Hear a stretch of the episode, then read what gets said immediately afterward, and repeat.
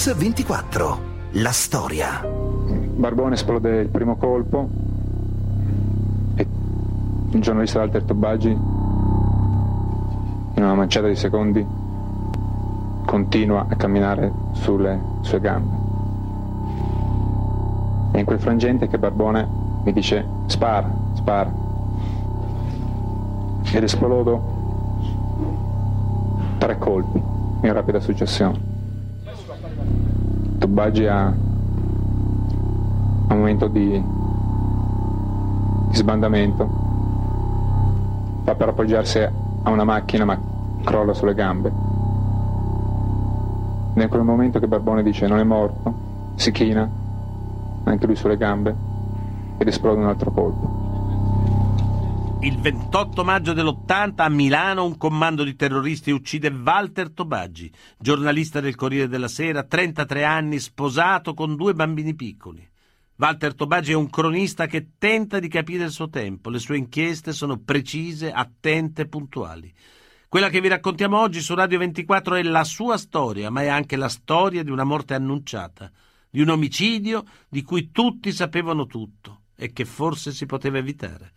Ma questa è anche la storia di un'assenza, l'assenza di un padre che sua figlia Benedetta non ha fatto in tempo a conoscere. La sua assenza, la sua morte hanno accompagnato tutta la prima parte della mia vita. Terrorismo, mattinata di barbarie e dolore. A Milano è stato assassinato Walter Tobagi del Corriere della Sera. Ho un calco vuoto della sua esistenza e questo è sempre stato estremamente doloroso per me presidente dell'Associazione Lombarda dei giornalisti. Walter Tobagi, inviato speciale del Corriere della Sera, articolista, scrittore di costume, si era sempre battuto contro la violenza, contro il terrorismo da posizioni di estremo coraggio. Mi sono trovata con, uh, con un'eredità formidabile. Con onestà aveva cercato in tutti i suoi scritti, nei suoi discorsi, di scrutare le remote radici della violenza. Ma chi è Walter Tobagi e perché viene ucciso barbaramente in quel maggio dell'80? Quali sono le sue origini? Arrivato alla soglia del terzo liceo, durante le vacanze estive, Walter Tobagi bussa alla porta del quotidiano socialista L'Avanti. Il capo cronista di allora è Ugo Intini. Un giorno di quell'estate il vice direttore dell'Avanti me lo portò e mi disse questo è un ragazzo che vuol fare il giornalista eh, viene dalla Zanzara, il giornale del liceo Parini che aveva avuto una vicenda giudiziaria perché si era occupato di sesso ed era stato incriminato per questo, orrore a sentirsi. E io lo ospitai all'avanti tutta l'estate e lui cominciò a lavorare lì, molto bravo.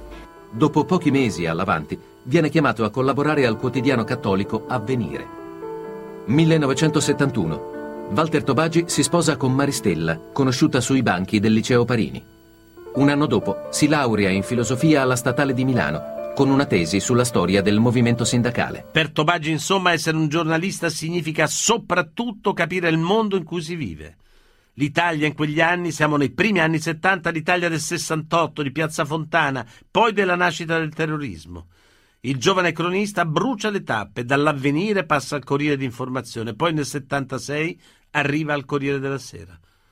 Tobagi ha solo 29 anni, proprio per il Corriere inizia a occuparsi degli episodi più clamorosi del terrorismo e al lavoro di cronista Tobagi aggiunge l'impegno negli organi di rappresentanza dei giornalisti lombardi. Nell'autunno del 1978, Massimo Fini, Walter Tobagi e Franco Abruzzo, tutti e tre di Aria Socialista, conquistano la maggioranza nel direttivo del sindacato dei giornalisti, alleandosi con gli esponenti di destra. Tobagi viene eletto presidente dell'Associazione Lombarda dei giornalisti. Ormai, tra i giornalisti lombardi, è scontro frontale. L'interrogativo è quale futuro aspetta l'informazione libera in Italia? C'è ancora un futuro per questo tipo di informazione? Il giornalista che crede nella verità è anche un giornalista che crede nella funzione della, libertà, della verità come strumento che crea libertà. A me pare che ci sia un pericolo tutto sommato eh, di dire eh, è democratico il giornale che scrive le cose che mi piacciono. Mi pare che vada recuperato il senso di un'informazione di questo tipo. La libertà di stampa, l'informazione come cardine della democrazia, l'autonomia del giornalismo dal potere politico sono questi i temi della battaglia sindacale di Tobagi. Intanto però l'escalation della lotta armata non dà tregua, finché, come era inevitabile, accadere per mano dei terroristi è proprio un sindacalista. È il 24 gennaio del 79, quando a Genova le Brigate Rosse uccidono Guido Rossa.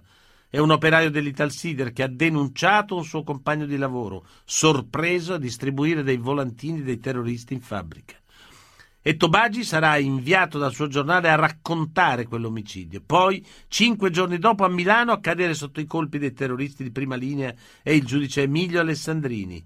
Così Walter Tobagi sul Corriere della Sera del 25 gennaio del 79. L'uccisione di Genova era prevista a tavolino. Il povero Guido Rossa è diventato il capro espiatorio per i brigatisti che cercavano un personaggio da colpire. Se la sono presa con lui per lanciare un avvertimento ricostruire un muro di omertà all'interno delle fabbriche. I brigatisti genovesi hanno fama di imprendibili. Con un'azione così spietata mirano a ribadire la loro supremazia anche all'interno delle Brigate Rosse.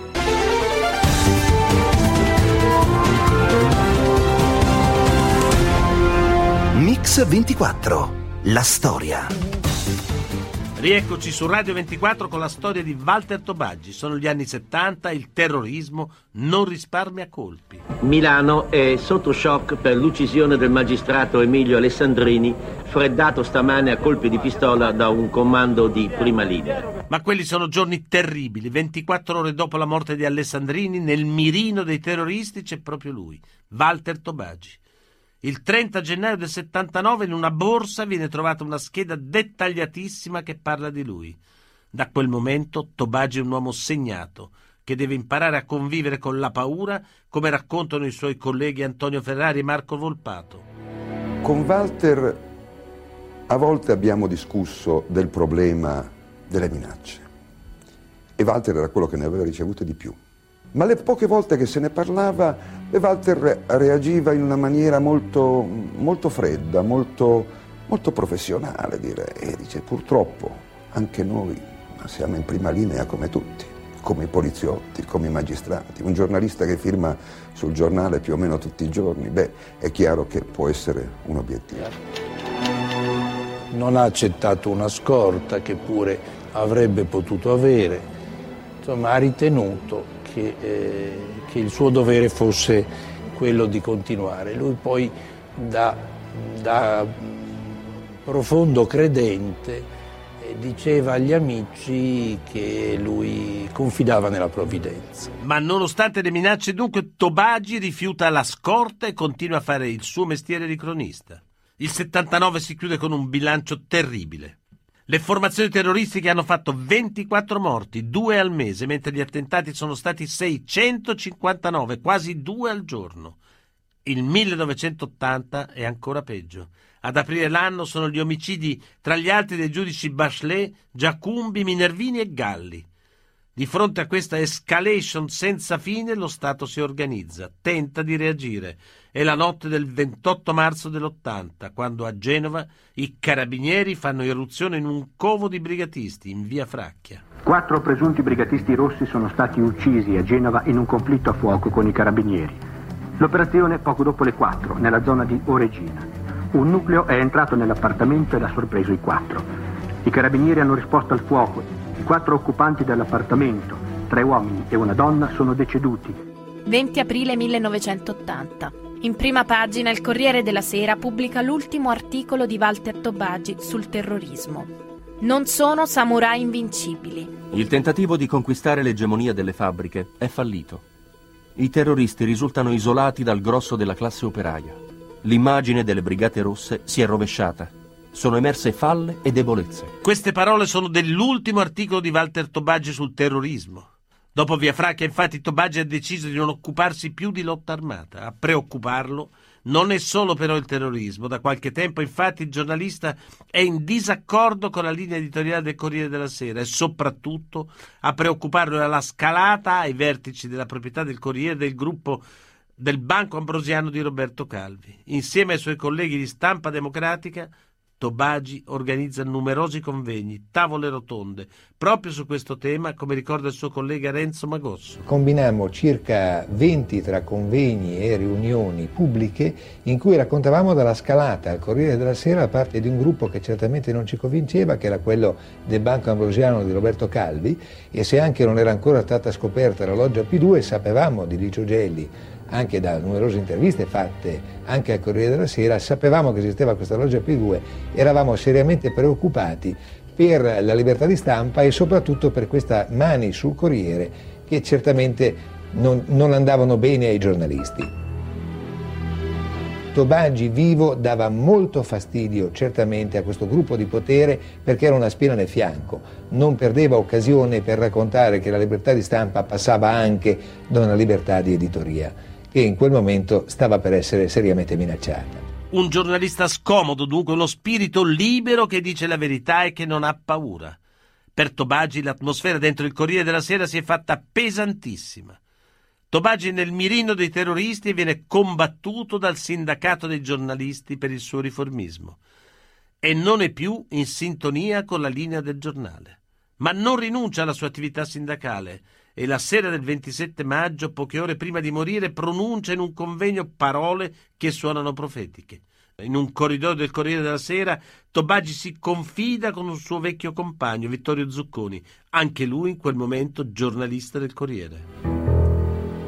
Due giorni prima che lui fosse ammazzato, io ero a Milano, al Corriere, lavoravo anch'io per il Corriere all'epoca, ci eravamo ritrovati nello stesso giornale però io stavo a Mosca, ero stato mandato a Mosca come corrispondente e ci eravamo incontrati in quello che al Corriere si chiama il corridoio dei passi perduti ed eravamo lì a chiacchierare aspettando che il direttore Franco Di Bella ci chiamasse. E allora ci scambiamo due parole con Walter e gli dissi, caro Walter, guarda, sono proprio depresso, devo partire per quella schifezza di Mosca, tu non hai idea che porcheria sia Mosca. Era la Mosca del 1980, ancora di Brezhnev, socialismo reale, l'invasione dell'Afghanistan. E Walter mi guardò e disse, no, ti sbagli, non hai idea tu di che cosa sia Milano oggi e l'Italia. Martedì 27 maggio 1980, è sera. Al Circolo della Stampa c'è un dibattito sul terrorismo ed informazione. Prende la parola Walter Tobagi. È vero che c'è un imbarbarimento della società italiana che tocca tutti, ma sappiamo purtroppo come nasce questo imbarbarimento e possiamo meravigliarci ogni volta che scopriamo degli effetti prodotti da questa situazione. Dopo il discorso, Tobagi torna a casa accompagnato in auto dal suo collega Massimo Fini. Io sono l'ultima persona, a parte la moglie, che ha visto Tobagi prima di morire perché lo accompagnai, eravamo, ci eravamo trovati al circolo della stampa e siccome abitavamo vicini poi io avevo la macchina, lui no perché non amava guidare Tobagi e lo accompagnai a casa. E mi ricordo che ci fermammo a parlare sotto casa sua, piovigginava, erano le due e mezza di notte circa, un'oretta E lui mi disse che aveva abbandonato da un mese le inchieste sul uh, terrorismo perché, perché sentiva, si sentiva in pericolo, insomma, sentiva in pericolo. Mi ricordo che in quel momento pensai che eravamo abbastanza incoscienti a stare lì fermi in macchina sotto... Comunque mi venne l'istinto di guardare fuori, non lo feci per non spaventarlo e spaventarmi. E mi ricordo che poi se ne va e apre questa l'ultima immagine, no? lui che apre la, il portone.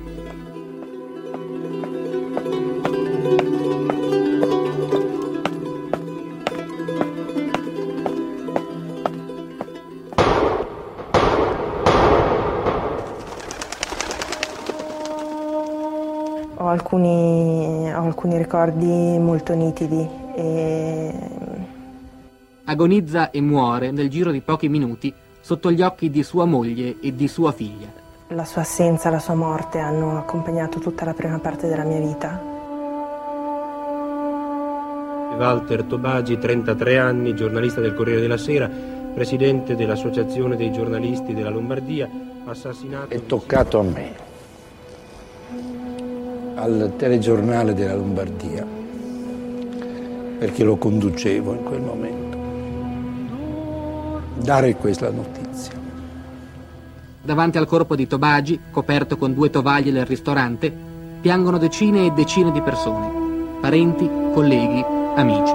Quando ti ammazzano una persona che ha lavorato con te, che tu stimavi e che eh, così, magari pensando anche che sarebbe potuto anche toccare a te. Poi il dolore, il pensiero della famiglia, il pensiero di tutte queste cose, ma insomma io ebbi un crollo piuttosto pesante. Una cosa che apprezzo molto è stato che ehm, mia madre non ci ha mai nascosto nulla, eh, ci ha reso partecipi, nella, ovviamente nella misura in cui era possibile, della, della situazione. E lei è sempre stata disponibile e felice di parlare di mio papà. Poi ovviamente al dolore ognuno, ognuno reagisce a proprio modo e fa delle scelte diverse. E e si è molto soli anche nel, quando si vive lo stesso, lo stesso lutto. Il dolore di una giovane donna è di due figli piccolissimi. Walter Tobagi a soli 33 anni cade colpito a morte in una pozzanghera di via Saladino a Milano. Sono le 11.10 di mercoledì 28 maggio dell'80. Il giorno stesso, fedeli al tragico rituale della lotta armata, gli assassini rivendicano l'omicidio di Walter Tobagi, la firma è quella di una sigla nuova, conosciuta da pochi, la Brigata 28 marzo. A soli dieci giorni dall'omicidio di Walter Tobagi, gli inquirenti sono già sulla pista giusta. La magistratura ordina una serie di intercettazioni telefoniche. Tra gli indagati spicca il nome di Marco Barbone e della sua fidanzata, Caterina Rosenzweig. 8 luglio 1980. La commissione parlamentare d'inchiesta sul caso Moro convoca Carlo Alberto Dalla Chiesa. Il generale parla anche dell'omicidio Tobagi. Gli investigatori, dice, sono sulla pista giusta. Gli inquirenti trascorrono l'estate tra accertamenti e verifiche. Poi, il 19 settembre 1980, i carabinieri arrestano Marco Barbone in licenza dal servizio militare ad Albenga. Il giorno dopo, il giovane chiede di poter incontrare il generale dalla Chiesa. Al colloquio assiste anche il generale Nicola Bozzo. L'ho accompagnato io dalla chiesa, mi ricordo perfettamente quella notte. Lui è stato, è stato fermato, era in una caserma in Liguria, Diano Marina mi sembra, e poi fu condotto in una stazione dei carabinieri della cintura milanese. E andammo, io accompagnai dalla chiesa. A Dalla Chiesa Barbone dice subito di voler collaborare. Nel giro di una notte, Barbone confessa l'omicidio Tobagi e diventa a tutti gli effetti un pentito. Il 7 ottobre 1980, grazie alle rivelazioni di Barbone, i carabinieri arrestano tutti i componenti della Brigata 28 marzo. Mario Marano, l'altro esecutore materiale del delitto Tobagi, e poi Paolo Morandini, Daniele Laus, Manfredi De Stefano e Francesco Giordano. Così Armando Spataro, all'epoca sostituto procuratore del Tribunale di Milano. Sul piano delle dichiarazioni Barbone è apparso per la sua precisione assolutamente mostruoso, di una serietà encomiabile. Mostruoso quanto alla successione di date e di indicazioni nominative che non hanno riscontro nella mia esperienza eh, ed è una persona comunque che per quanto riguarda la lotta al terrorismo è stata di un'importanza che io reputo non inferiore a quella di Peci. Con l'arresto di Marco Barbone e degli altri componenti della 28 marzo sembra tutto chiarito. E invece, invece non è così e sul caso Tobagi si aprono molti interrogativi.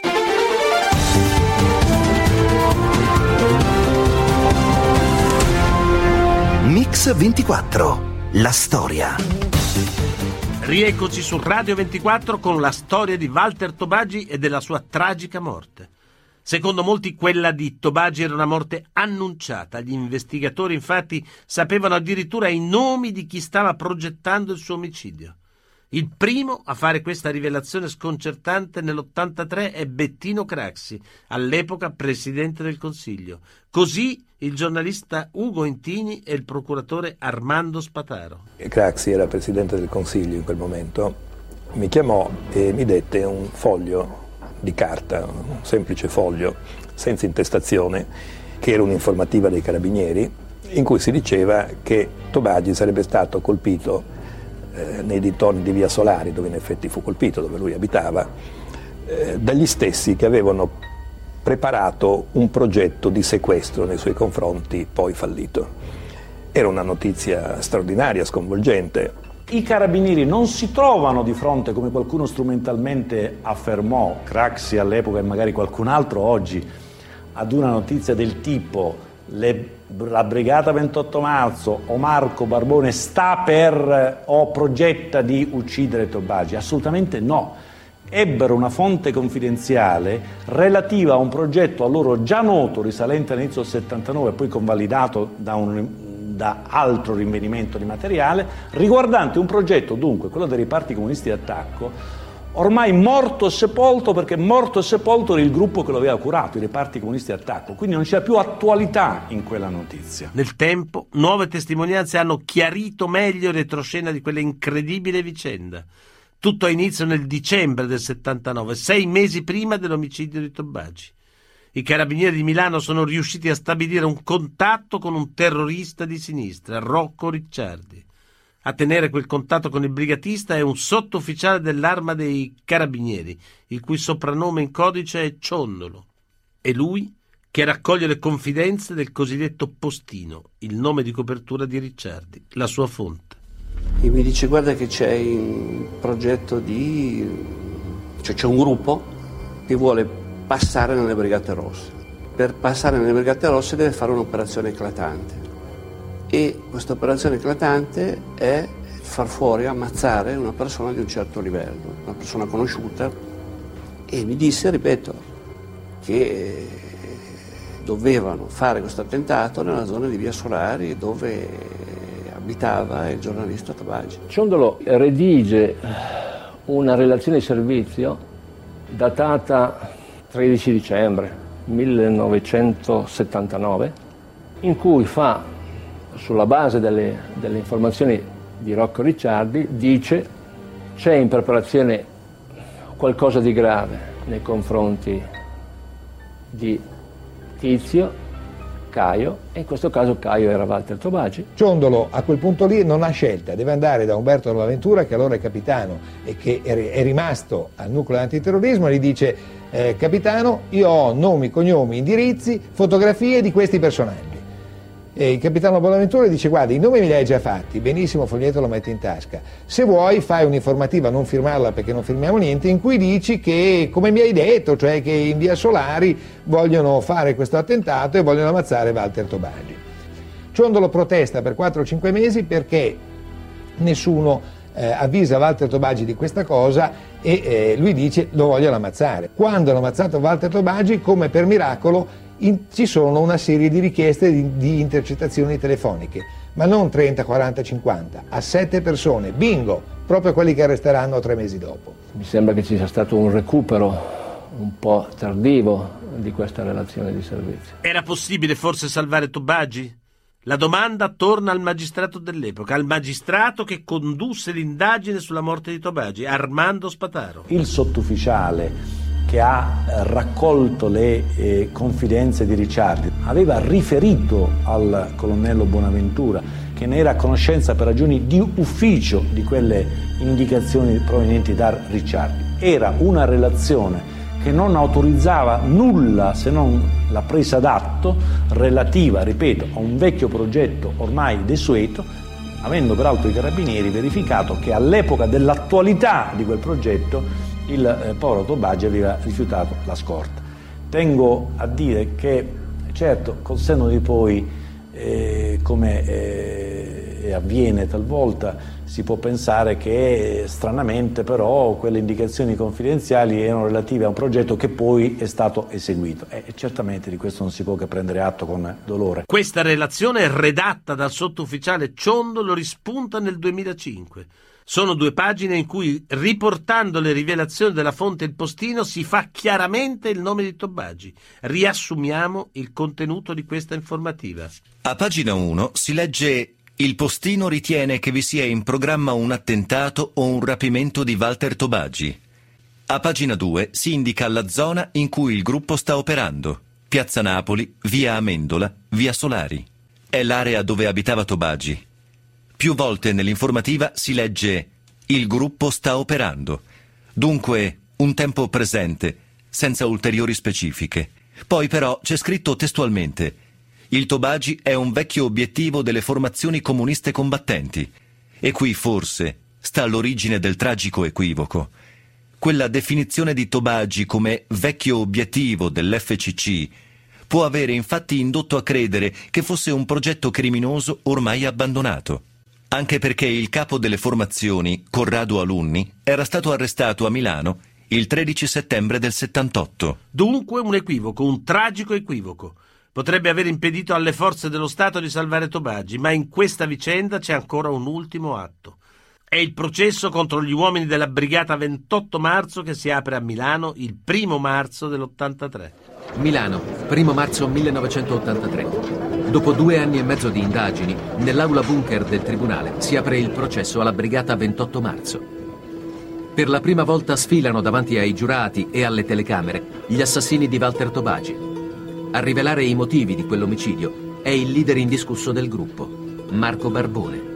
La figura è senza dubbio più rappresentativa anche per la funzione, anche e soprattutto per la funzione e per, suo, eh, per la carica di presidente dell'Associazione Lombarda dei giornalisti, era il, um, il Tobagi, Tobagi Walter. Al generale della Chiesa eh, comunicai la mia decisione di, di dire tutto quello che sapevo, di cercare di fermare questa macchina di morte che era presente e che coinvolgeva tanti come, come me stesso. E Barbone esplode il primo colpo. Barbone esplode il primo colpo e il giornalista Walter Tobagi in una manciata di secondi continua a camminare sulle sue gambe. E in quel frangente che Barbone mi dice spara, spara. Tobagi ha un momento di, di sbandamento, fa per appoggiarsi a una macchina ma crolla sulle gambe. Ed in quel momento che Barbone dice non è morto, si china anche lui sulle gambe ed esplode un altro colpo. Ma neppure le confessioni degli assassini riescono a fare piena luce su questo delitto. Proprio durante il processo si parla del volantino di rivendicazione dell'omicidio.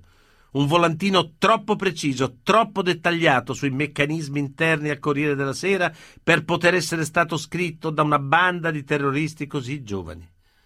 Questo è il parere di Franco Di Bella, all'epoca direttore del Corriere, e poi di Bettino Craxi. Questo volantino non può essere stato scritto in toto da Marco Vargone, anche se è un piccolo dio, intelligentissimo, ma non può avere un lessico talmente compenetrato, un lessico che è tipico invece di, di, di, di un mondo particolare. Questo il ricordo di Bettino Craxi sulle ore immediatamente successive alla morte di Tobagi, quando già spuntavano i primi sospetti. Quella mattina ero a Roma, mi precipitai nel pomeriggio a Milano, mi ricordo andai al Corriere della Sera, Entrai nella stanza del direttore, il direttore chiuse la porta dietro di sé e mi disse sono qui, sono qui dentro, intendendo dire che erano lì dentro gli assassini o i mandanti degli assassini. La prima domanda è questa. Se l'imputato Barbone ha mai avuto occasione di frequentare o recarsi nella sede del Corriere della Sera? Non, non sono mai entrato nella sede del Corriere della Sera. Noi abbiamo fatto indagini, intercettazioni telefoniche a carico di giornalisti, esponenti del mondo sindacale, violenti, tra virgolette, avversari nel mondo sindacale di Tobagi. Sono state vagliate anche quelle ipotesi e si sono rivelate infondate. Quello del volantino dunque così preciso e dettagliato è un mistero che resterà sempre senza risposta. Ma è anche un mistero che fa nascere degli altri dubbi. Forse Marco Barbone non è davvero pentito, forse Barbone non racconta tutto quello che sa. Ad esempio ha minimizzato il ruolo avuto dalla sua fidanzata Caterina nell'omicidio di Tobagi, come ricorda in aula il padre di Walter, Ulderico Tobagi. La Caterina che faceva parte del, del gruppo combattenti comunisti, la Caterina che è accusata di aver, rapi, di, di aver rapinato il furgone che doveva servire per per sequestrare mio figlio Walter nel 78. Nella casa della Caterina che viene stesso il volantino, non lo dico io, l'ha detto il Barbone. Ecco, gli inquirenti cosa hanno fatto in questo caso?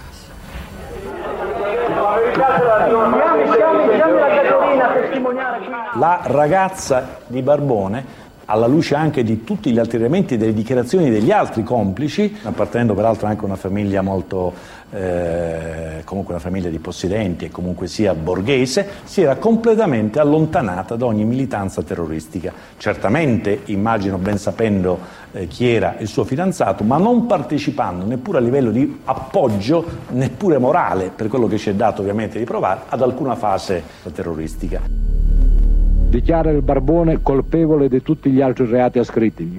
Lo condanna per il delitto continuato alla pena di anni 8, mesi 6 di reclusione e per le contravvenzioni continuate alla pena di mesi 3 di arresto.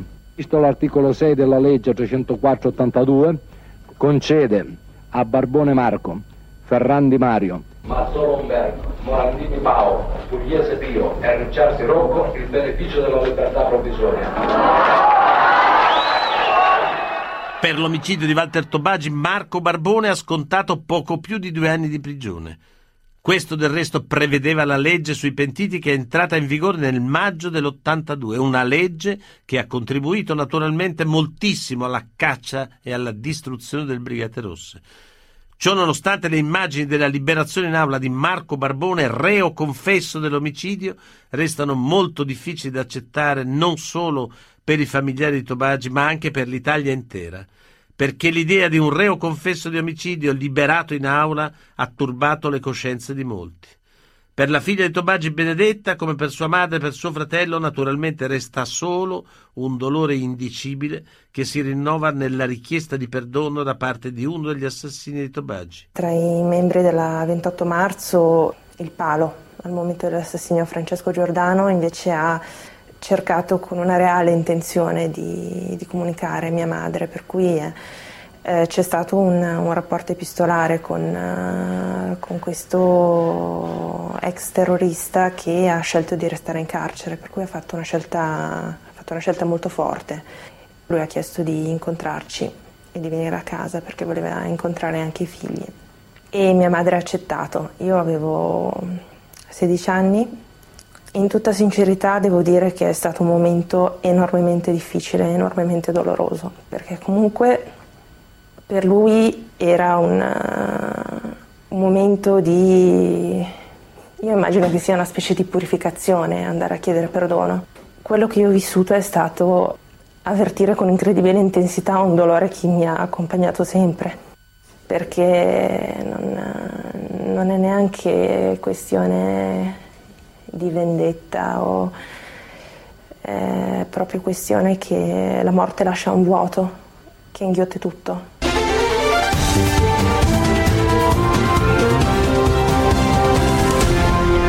Mix 24, la storia. Renzo Magosso, giornalista, consigliere del, dell'Ordine Nazionale dei Giornalisti, collaboratore di molte testate italiane, ma soprattutto l'uomo che sul caso Tobagi la sa più lunga di tutti. Più lunga di tutti, ma tu, Renzo, sei stato condannato comunque a pagare 250.000 euro al generale Ruffino in pensione. Perché condannato?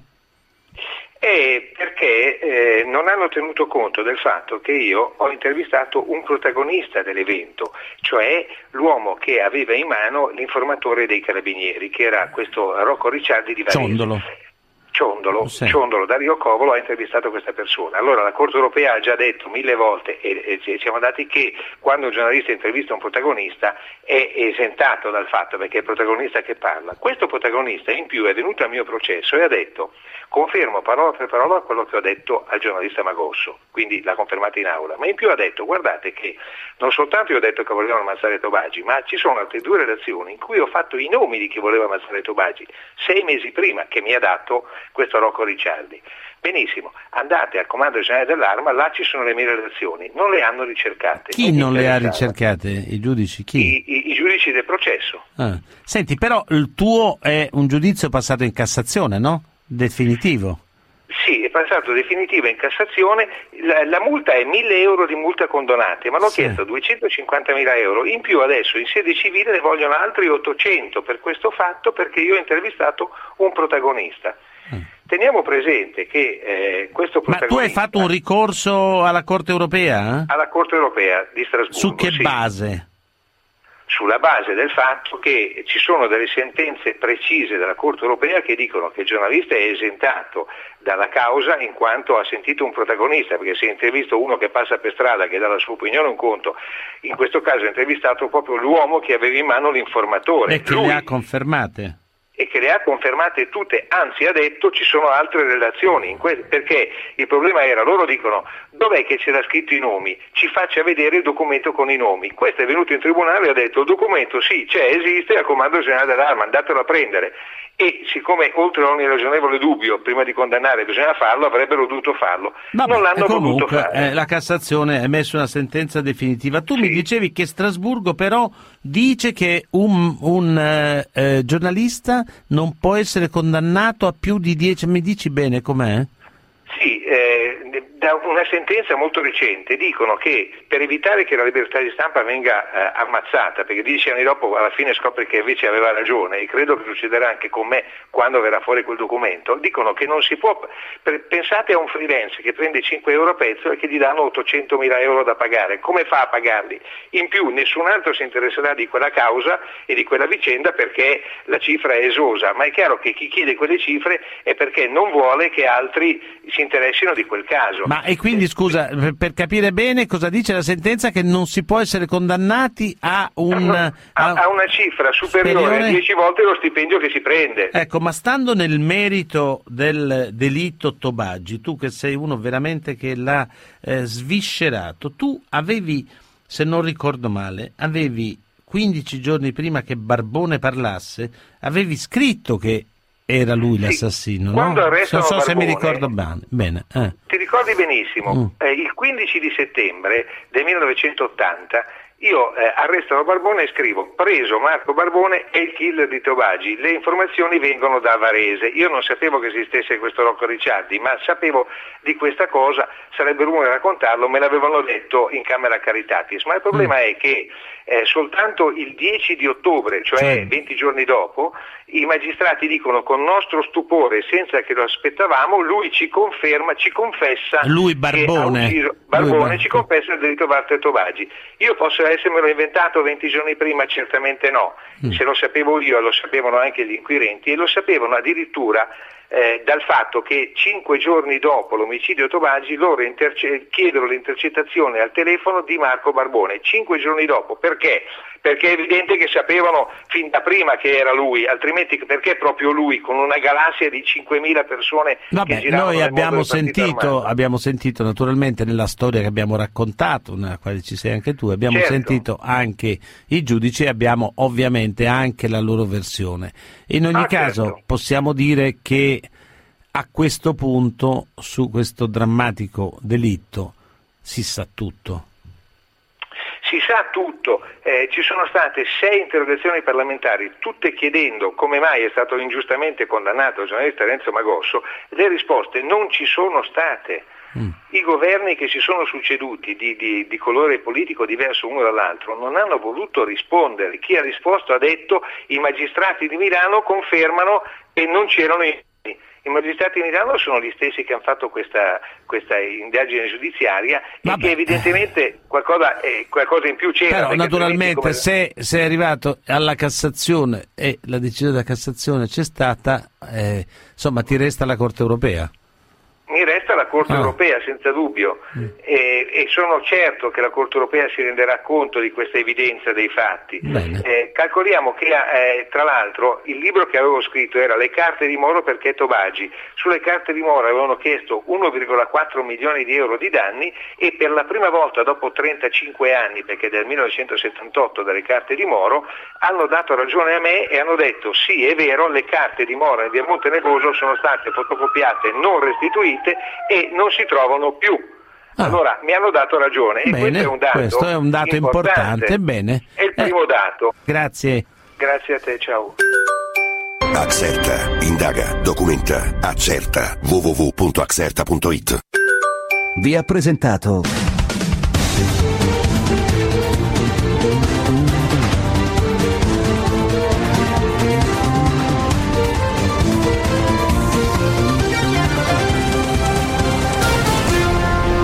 Mix 24